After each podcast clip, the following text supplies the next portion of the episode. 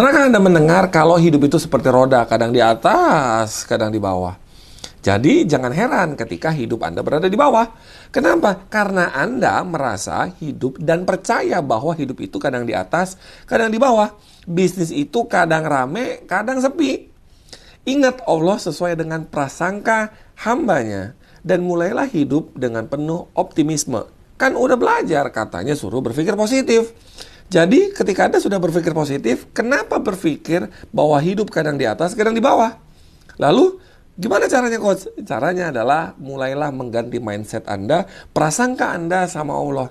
Gantinya apa? Hidup itu kadang di atas, kadang di atas banget. Bisnis itu kadang rame, kadang rame banget. Jadi jangan mau Anda berada di dalam jebakan Batman. Keluar dari sana.